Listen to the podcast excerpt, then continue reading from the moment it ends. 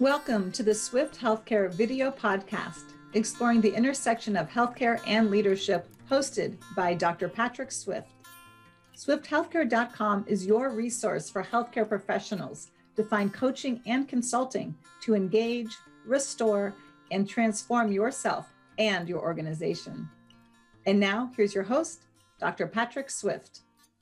Welcome, folks, to the Swift Video Podcast. I'm delighted that you're here, and we have a tremendous guest that I'm delighted to uh, welcome, Dr. Dike Drummond. Dike, welcome to the Swift Video Podcast. Hey, Patrick, great to be here. Folks, let me introduce uh, Dr. Drummond quickly. Dr. Dike Drummond is a Mayo trained family practice physician, burnout survivor, I believe he said twice, executive coach, and founder of thehappymd.com he teaches simple methods to listen to this. He teaches simple methods to lower stress, build more life balance, and a more ideal practice. Who doesn't want more of that? He has over 3,000 hours of physician coaching experience. Since 2010, he's also been delivering live burnout prevention training to over 40,000 physicians on behalf of 175 corporations and associations on four continents. Dr. Dike Drummond, welcome to the Swift Video Podcast. Hey, Patrick. So, uh, um, Dike, today we're going to be talking about um, uh, physician leadership. Um, and in my notes here, how to lead physicians and how a physician can be a leader. And I, will share with you folks that I wish I had known about Dr. Drummond's work, doc, uh, his work um, uh, years ago. I wish I knew then what I know now and what I've learned from him being a, a former a senior leader in a hospital, um, the techniques and strategies and wisdom he imparts is very helpful. Whether you're a physician or you're a physician leader, uh, or you're a healthcare executive, or you work alongside physicians, this information he's going to share with you applies directly to your life. As I said earlier, lowering stress, building more life balance, and a more ideal practice, a more ideal life. So with that, Dike, uh, let's talk about physician leadership. Awesome. So awesome. Um, how about if how about if we start with just what's your why? How did you get into this in the first place? Well, I've always been involved with leadership. Um, I, if I don't take the lead, it gets projected upon me. And my leadership outside of healthcare and before I was a physician is uh, from playing competitive rugby. So I played rugby for 23 years. And on all but uh, all but just a couple of those years, I was captain of whatever team I was playing for at the time, all the way through med school and residency and out into my practice. And uh, rugby is about as close as you can get to sort of an, a battlefield experience, right? Because you're really going out there in a place where you're going to go at it. It's like being a gladiator. Sometimes people will say that. So what you have to do is trust, have each other's back, have a positive culture that can withstand the heat of uh, the challenges of being behind when you only got five minutes left and maybe you can pull it out, that kind of stuff. And um, what I found is that the the relationships that you can build on a rugby team can last a lifetime. Mm, so I want to take a highlighter. I want to highlight you said relationships because when you talk right. about gladiators and rugby and things like that, some folks may get right. turned off saying, "Oh, this is like two bros talking." And oh. and and and what you're where you're I know you and and it's re- I, you said relationship right. as part of that battle. So um, please go on but it's that that uh, relationship that's key to it as well right? Well uh, sports are about trust. Team sports are about trust and about uh, understanding the highest and best use of the skills of the people that are on your team because we're talking about an amateur team. I'm not talking about professional athletes or anything like that yeah, yeah, right? Still trust. And, and so now even now uh, we go to the rugby reunion in Indiana University every few years. So, by the way, one of my players when I played rugby was my second row was Mark Cuban. And it is that Mark Cuban that you're wow. thinking about when I say his name. Wow. So we go back, we love each other. We remember those days, even though it was just four years way back in the 1970s uh-huh. and 80s. Nice. So, so my experience comes from rugby leadership. And what I, what I saw and what I see in healthcare is a couple of things. Number one, an organization that employs a whole bunch of doctors and needs to take responsibility for the care and feeding of a herd of physicians, mm. that kind of an organization is a very recent development in human history. Now, there used to be hospitals where doctors would be on staff and they'd come and go. But if your hospital system now employs those doctors and controls all of their working conditions, who you hire and fire, the facilities, the materials, how they charge, how they get their appointments booked, all that is now controlled by you. It's a very, very recent experience in human history. And I'm just appalled, appalled at the state of the culture of a lot of these organizations. One of the observations that I'll make is that in front of a whole room full of doctors. Now, I'm used to having two or 300 doctors in front of me and teaching them about burnout. And one of the questions I often will answer is I'll say, Hey, if your receptionist came back to you in the middle of a workday and said, Hey, the boss is in the waiting room, wants to see you between uh, uh some patients here. If your boss showed up unexpectedly, raise your hand if that's a good thing. Guess how many hands go up? Yeah. Zero. Yeah. What, what, why is it not a good thing? The boss is showing up because you're in what? Trouble. trouble. And if the only time you see your boss is when you're in trouble, that's an absolute failure of leadership. But I have only very rarely had a person, and I've talked to tens of thousands of doctors and asked this question. I've only very rarely, rarely had a person say, Yes, my boss there, that would be a good thing. And if you're a boss, the only way you know this, I call it the look up trust test. Walk onto a ward winger service and put yourself in the in the line of sight of a physician who doesn't expect to see you today. And watch what their eyes do. They either look at you and say, Well, hey Dike, what are you doing here? Do what do I owe this unexpected pleasure? Or they look down at their toes and say, Oh shit, what did I do now? And 99 times out of 100, they're going to do the latter. Yeah. Well, let me let me jump in by saying that what you're saying is true. And I also want to uh, as a former hospital CEO, there are people like me who would pick up the phone and call my physicians and check in on them and round on the unit and uh, units and and check in with them and ask them, do you have what you need? Is there anything I can do for you? So there are healthcare executives. I'm a member of the American College of Healthcare Executives, a fellow. So there are those of us who do it. But I want to acknowledge that unfortunately it's a minority and we can do a hell of a lot better for everyone and you're we're talking about how do you lead physicians? Because we're also going to talk about how does a physician lead? But so how does one lead physicians in a way that is a win-win for everyone? Well a couple of things. First of all you have to have great respect and great awareness of what what a physician is in a spiritual sense hmm. and what we do in let's a physical, get spiritual and what we do in a physical reality sense, what our day to day practice is.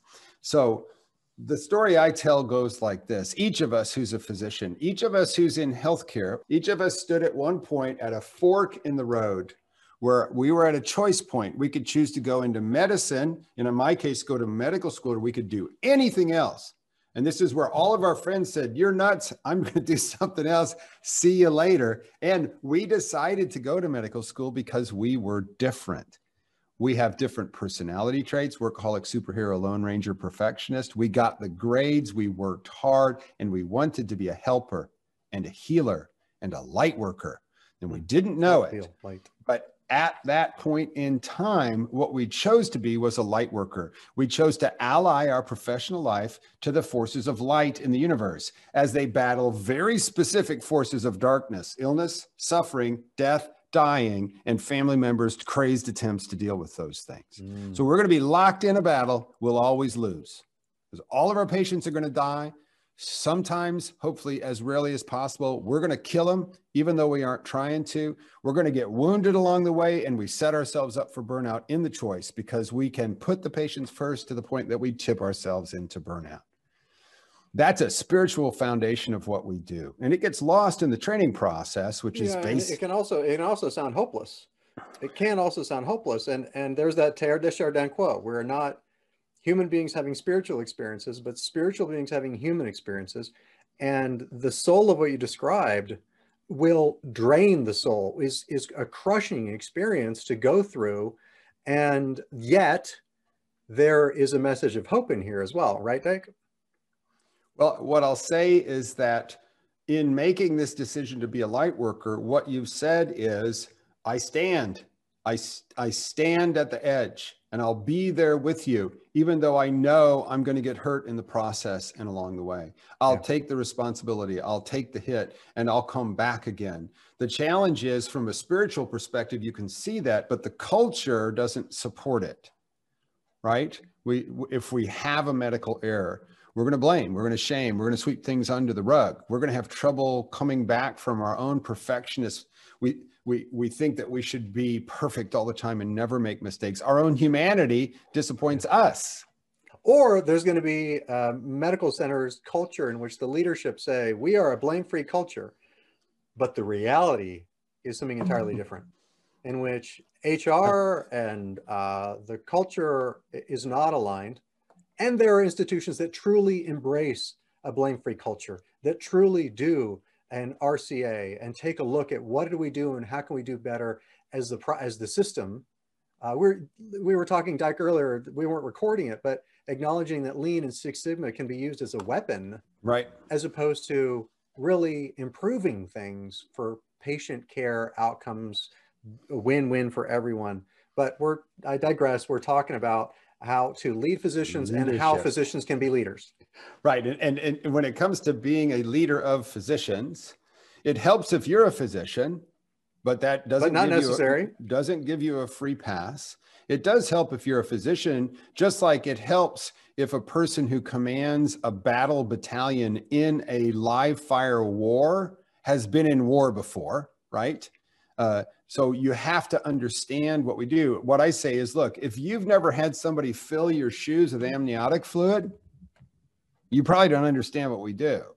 And you can't have a physical understanding, but you have to have great sympathy, great empathy for the choice that we made and the people we're trying to be, the light workers we're trying to be, and the fact that any system will impede our ability to make the difference we chose to make at the Lightworkers fork in the road. So, no matter whether you're a physician or not, you must round on your people. You must shadow your people. This is the single largest leadership error and I would say sin of omission in leadership, especially in healthcare, is that leaders will sit in the ivory tower and look at spreadsheets and get hypnotized into thinking that the spreadsheet represents the reality in the front line. You know, there's a phrase, people say it so fast you don't get it. They say the map is not the terrain. Let me just be really clear. Looking at a map of a mountain is very different than climbing to the top of the mountain and back. Looking at a spreadsheet of physician performance has nothing to do with what's going on on the front line. And if you look and slow things down, as a lean person, you know this. If you look at medical errors, a huge portion of a medical error is always systemic.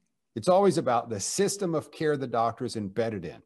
Yet it's so easy to blame the doctor when shit when shit happens and they're compensating mm-hmm. for a crap mm-hmm. system and they get in trouble. Yeah. So and, and let me just say real quick, if you're a leader and you're in your ivory tower and a physician comes to you, they're always upset.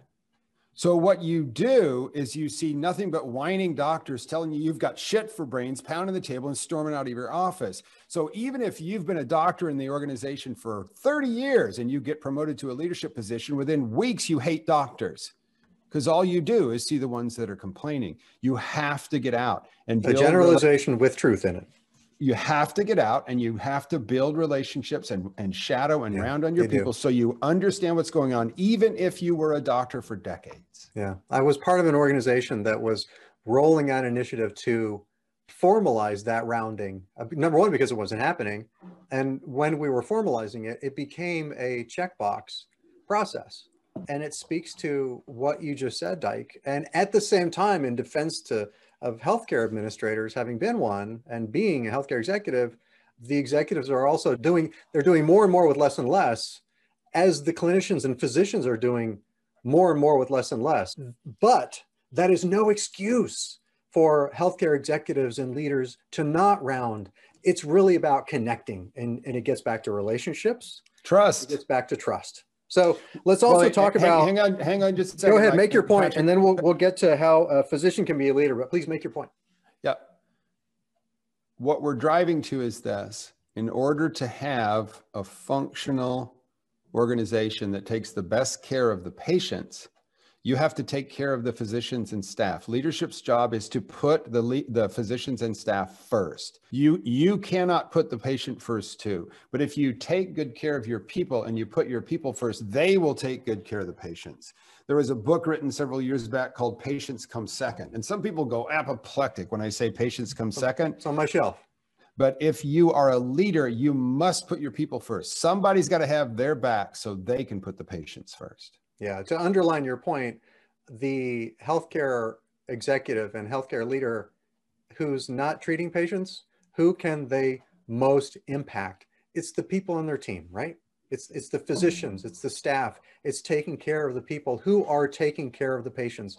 And if you've got that backward, you're going to have worse outcomes. I sincerely believe and um, uh, not doing the kind of light work we're talking spirituality earlier that we're called to do so so how do physicians um, like you were going to touch on how a physician can be a leader and, and use these skills as well well physicians are leaders but they're not taught how to lead so I remember, and again, it's a very, very top down, very, very command and control system. And if you'll fill in the blanks with me, we'll play a little games, right? Uh-oh. This is, this is physician, this is physician leadership 101. The doctor gives what? Care. Orders. Okay. the, the team does what? comes to work. I'm kidding. They they they execute the orders. It's an it's an o it's an o word. Obey, and the patient does. Oh my God, obey. Well, that's like a like a like like come on, man. No, that's but I'll I'll play with you. Okay, they the obey, patient, and the patient. And if they don't obey, something goes wrong, and that's not right. So yes, they need to follow orders and not practice out of scope. We say follow orders because we're hoping that the nurses won't say obey because they know that it's a command and control mechanism, right? And the patient is supposed to what? It starts with a C, comply. Okay. And the thing, the thing is, I've I've never yet convalesce. I've never yet met a doctor who can tell me they took a leadership class in medical school or residency. Right. Where did you learn how to do this? Well, I'll tell you how I learned. I was at Mayo, right? So you got the attending, you got the chief resident, three residents, intern, and me, the medical student on the back end of the line. And this was one of those ones I was on a neuro rotation. I was given a patient. I presented. I worked up the patient presented them to the team. And when the team had left, it was just me and the intern standing there. And the intern said, Aren't you going to write orders? I said, What are you talking about? Say, write the orders to treat the patient. I said, what? I have no idea what you're talking about. What are you talking about? He said, write the orders for the nurses. And I looked over at the desk and there was a battle axe nurse with her arms crossed, giving me stink face. Right. And it's like, fortunately he, re- he relented, pulled out the double carbon yellow sheet. And at the top of the sheet, it said physician's orders. That's how I learned to lead as a clinician. So and that's no real way to lead and have relationship. You didn't yeah. learn it. Yeah. It's it's it's it's uh, frozen in time. Um, your team won't even take action in many cases unless you've given them an order, which puts a lot of pressure on the physician. Your your your people can't um, contribute in the way they they want to. That's like me on the rugby team, not letting my my guys run. Don't move until I tell you what to do. How in the world is that going to do? It turns rugby into a chess match. You always lose, right? So the question is this I think the question you're asking me is not how do I lead a clinical care team, giving orders and having my team obey or the patient comply in the standard format. What you're talking about is in practice, when you're out in practice, the thing that drives you crazy is people bring you all sorts of questions about stuff that doesn't have anything to do with clinical medicine, right? What we're talking about is administrative leadership functions, right? So what do I, how do we do this system in the practice? I don't know. I'm in the room with the patient. What you have to understand is you're not qualified to answer most of the questions that come your way. So when you notice that someone's asking you a leadership question that doesn't have anything to do with clinical medicine, you must take your doctor hat off and learn to lead not by giving orders that you're not qualified to give, not by giving orders, but learn to lead by asking questions. Questions. Yeah. And the most important yeah. thing for you to do to build the trust and the relationships on your team. And again, everybody knows they're supposed to be doing it. And in my experience, surveying big crowds of doctors, it's only about 5%. The most important thing to do is before you start seeing patients, huddle, huddle, huddle with your team. And some of the questions you're going to want to ask them is, how you doing? Does anybody have something they want to celebrate? Yeah, little my little Johnny just won the book report award in second grade. Awesome. High five all around, although it's going to be elbow bumps now, right? So ask those questions. Thank people for their work. Set up your day. Put out the fires ahead of time. For every minute you invest in a huddle, you're going to save five or 10 at the end of the day. And every single day you don't huddle with your team, you get home later than you have to. Every single day you don't huddle with your team, you get home later than you have to. I can say that with all confidence. But why don't you huddle? Here, here. Why don't you huddle? Because we're too what? Harry, too busy. busy. I yep. say that's that's incredible. mirage. I hope folks are listening. I hope folks recognize that they can apply this in their daily practice in their daily lives.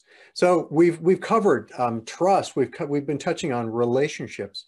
We've been touching on communication, connecting, all of the DNA of what we're really doing here, right? And so, I, I, Dike, I'd like to ask you, how can folks follow up with you if they're interested in following up with you, learning about the uh, trainings, the incredible trainings you have online, the trainings you do will be doing live down the road. You've got an incredible podcast. How can folks follow up with you? Well, our home website since 2010 is is thehappymd.com. So put THE on the front, thehappymd.com. Otherwise, you go to a porn site, and we wouldn't want that. And one of the things we learned a long time ago, I started as a, an individual one-on-one burnout coach for physicians, but we realized real quick that you cannot separate burnout and leadership. So we also have a three-day retreat and an eight-week follow-up series called the Quadruple Aim Physician Leadership Retreat, where we teach you three levels of leadership skills to be an effective wellness champion inside your organization. Because one of the things that needs to happen now that organizations employ large groups of doctors is we need to know how to take better care of our physicians. Amen. This is where you learn how to do that and serve in that function a wellness leader inside your organization. Outstanding. All right, folks. So, name of the website again, Dike? TheHappyMD.com. All right. Dr. Dike Drummond, thank you so much for being on the show. It is a great honor and pleasure to be able to connect with you this way. Thank you. Absolutely. Thanks for, for inviting me. Thank you for listening. Please subscribe, rate, or leave a review about the show on your favorite platform and learn how to support the podcast as a patron at swifthealthcare.com, where you can also find the show notes and all of our episodes. Thanks for joining us.